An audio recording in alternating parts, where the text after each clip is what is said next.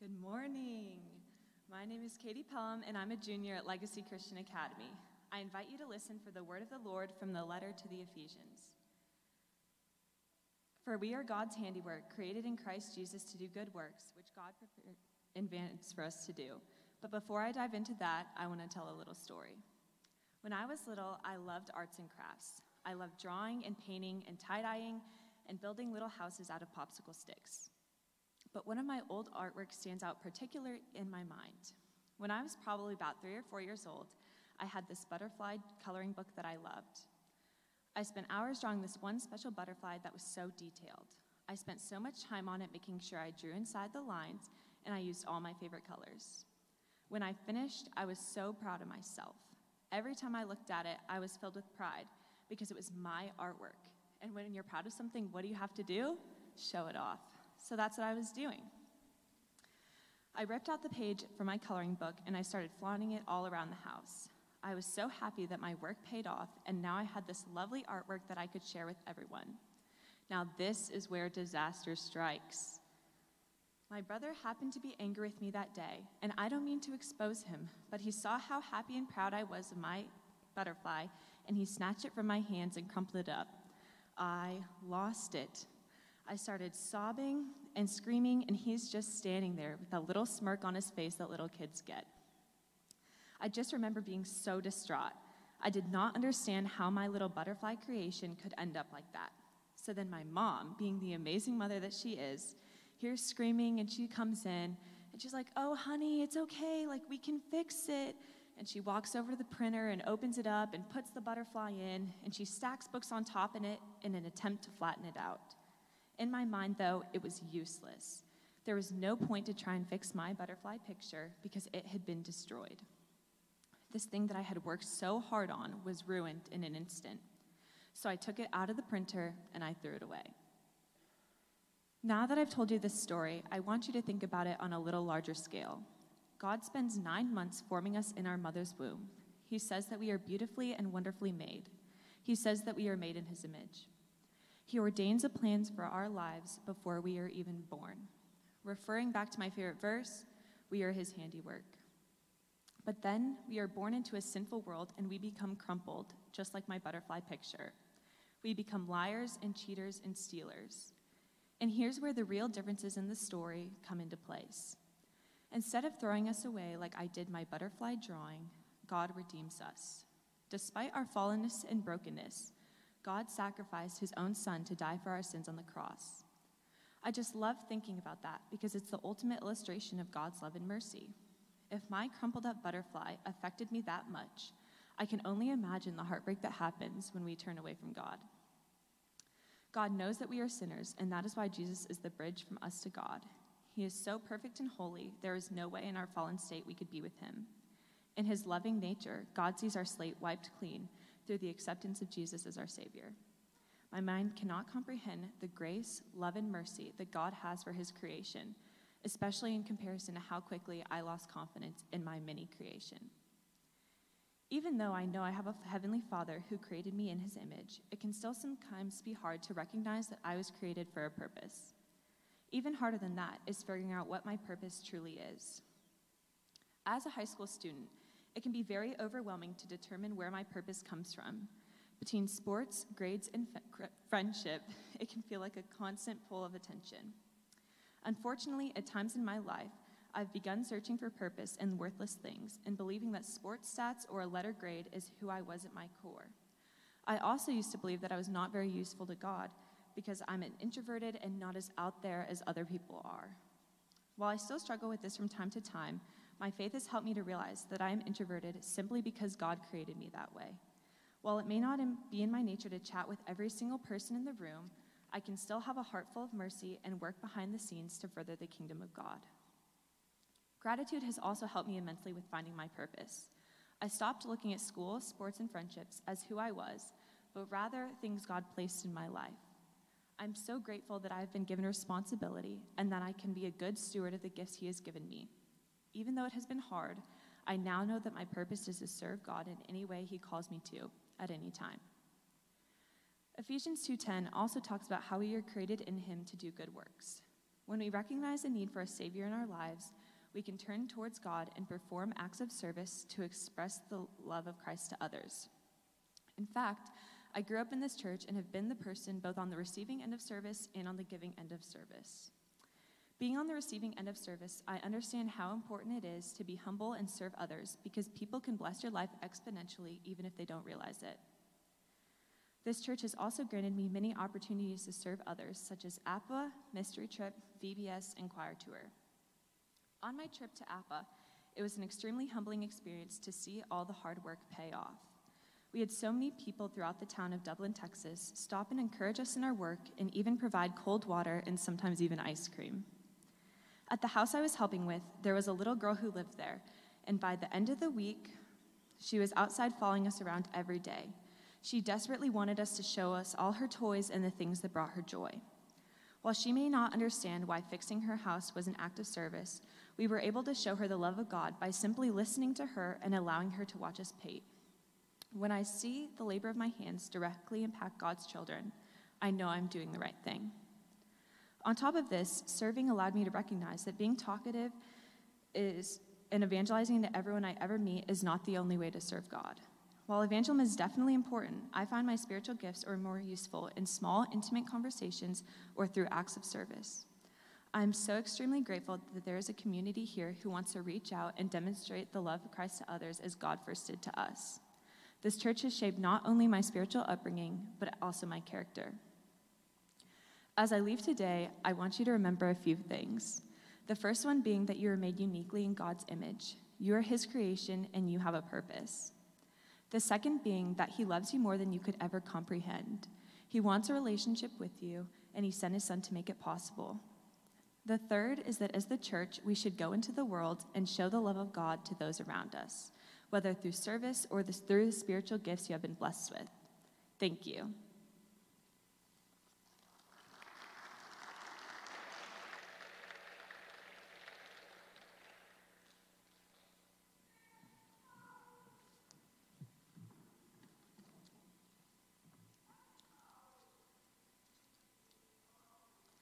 Everyone. Um, my name's Anjali, and I'm currently a junior at Plano East Senior High. And I don't know how I'm going to top Katie, but you know, I'll give it a shot. so, I've personally been coming to this church since I was a little kid, and it wasn't until I started attending the youth program that I felt that my faith has grown stronger. As many people know, junior year is a very hard academic year for any high schooler. And even though I was at home this year, my classes were not the exception. I'm currently taking four college level classes. I'm specializing in some classes that will help me go into the medical field when I'm older. And I'm an active member of my student government. So to say I face scholastic adversity is an understatement.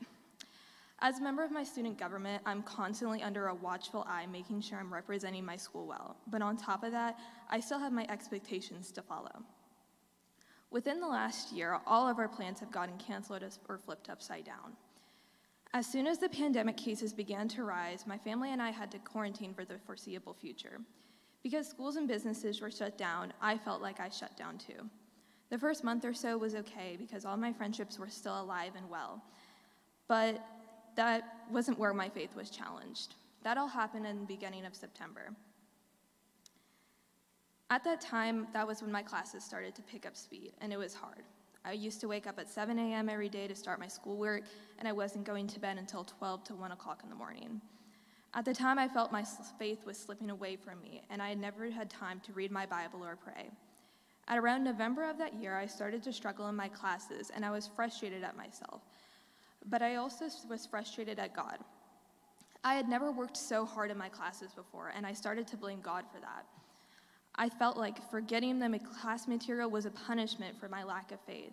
And after failing an exam for my class, I dropped to the ground and started bawling. I was screaming, Why me, Lord? And what did I do to deserve this? During this time, I felt like I was at a dangerously low point in my life, and I didn't know how to fix it. It was at this point where I had an intervention from God. My sister was home for the weekend, and after I unloaded all of the stress on her, she gave me a note. During one of her Bible classes in college, she was assigned to write to someone she loved. And obviously, she picked me. Duh. But that's because I'm the obvious best little sister in the world. But within her note, she, some, she wrote something that hit home for me. In her message, she said that everything happens for a reason, and when we start to plan our lives, it starts to crumble around us. This was an eye opening experience for me, and I felt drawn to it in my Bible. This is when I stumbled across my scripture for my sermon today. I found this quote in John, in John, chapter 13, verse 7, where we find Jesus washing his disciples' feet before the Last Supper. At the beginning of this chapter, Jesus mentions that he, knew, that he knows that he will soon be leaving this world to go to sit at the Father. At this point, the devil had already entered Judas's heart. So at that moment, Jesus was compelled to go and get up from the table and wash the disciples' feet. Peter questioned him, and Jesus replied, You don't understand what I'm doing now, but you will understand later. After finding this verse in my Bible, I was open to new horizons in my faith, and I felt stronger and renewed in God's love, and my faith was stronger than ever. During that time, I felt like I was controlling my life and those around me. Now, I still find myself doing this today, and when I do, nothing goes the way I planned it. Especially in this last week, it has been really hard for me and my family, and I felt that my, fifth, my faith was slipping away again. I come to realize that the only thing I can control in my life is my faith and love for God. Especially in this last week, I saw a beloved family member die, and I believed that God was wanting to cause me pain and suffering and put my family through that as well. It was hard to believe my, my motto that everything happens for a reason, but that wasn't applicable here. God doesn't put us through suffering because he wants to harm us. He puts these, us through these hard moments because he knows it will test our faith. Especially through the turmoils of our life, it's hard to believe in God's almighty plan. But when he begins to trust him and the plans he has for our lives, he will bring us everything we ever dreamed of and more. This is a hard thing to gauge because when we're going through these moments, we never realize it. But it takes patience, trust, and faith. And without those principles, we start to question our faith, and the reality of our faith is always, when in reality, our faith is always within us. You might not get that promotion at work, or a loved one of yours might pass away, but all of those situations are painful. And God has a greater purpose for all those events in our lives. When we suffer we, and lose, we go to God. But when we win and we're happy, we tend to forget God was behind it. It sometimes takes time to realize how God was working in our lives this time a year ago. Something I've personally realized within the last year is to cherish those moments I have with my loved ones, because nothing is forever. It also takes a moment of reflection to see how God has worked in your life. So I hope you leave here today and realize the amount of God love ha- that love God has for you, because He does everything for a reason, and because without purpose there is no meaning. Thank you.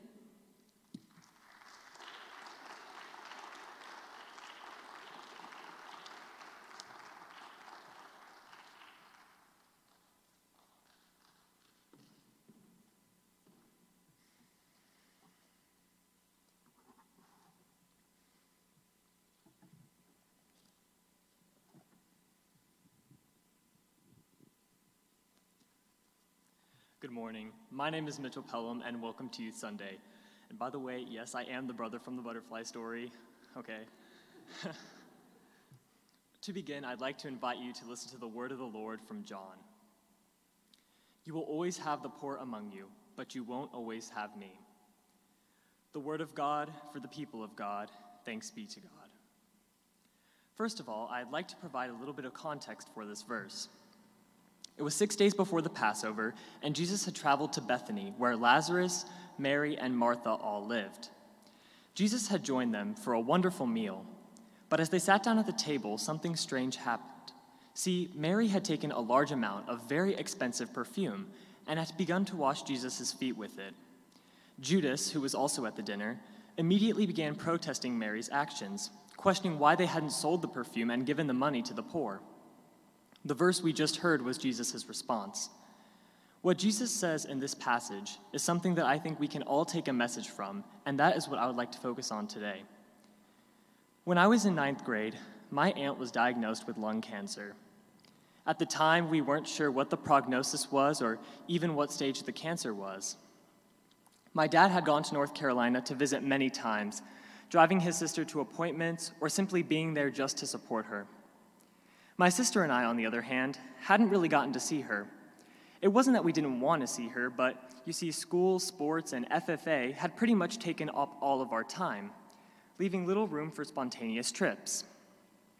Well, fast forward a year, and we find ourselves in the middle of a pandemic. School had been moved to online, and pretty much all of our extracurricular activities had been canceled. During this time, my dad had traveled to North Carolina for one of his routine trips. Well, one morning, my sister and I had the brilliant idea that we would just drive to North Carolina to visit my dad and aunt. Now, you have to remember, my sister and I had only had our licenses for two months, and the trip is 17 hours long. So it was reasonable that my parents were a little skeptical. Ultimately, my sister and I were allowed to make the trip, and we had a great time visiting my aunt. However, that would be the last time that we would see her. She passed away that July. Reflecting on that trip today, I have no doubt that it was God's will for that trip to happen. God knew the events that were going to happen, and that trip provided me with an opportunity to say goodbye, even if I didn't know it. I got to tell her about my life, my activities, and my friends, and I'm so grateful to God for putting me in that opportunity. But that trip not only offered me one last opportunity to say goodbye to my aunt, it also helped me strengthen my relationship with my sister. My sister and I have a unique relationship, to say the least, due to the fact that we're twins. However, we do not attend the same school and we participate in different activities. I would say that for twins, we see each other pretty infrequently. However, that trip helped us reconnect in a special way. While we have always been close, those 17 hours were so special to me in developing our relationship. We got to talk about things we normally wouldn't talk about, from silly conversations to more serious ones.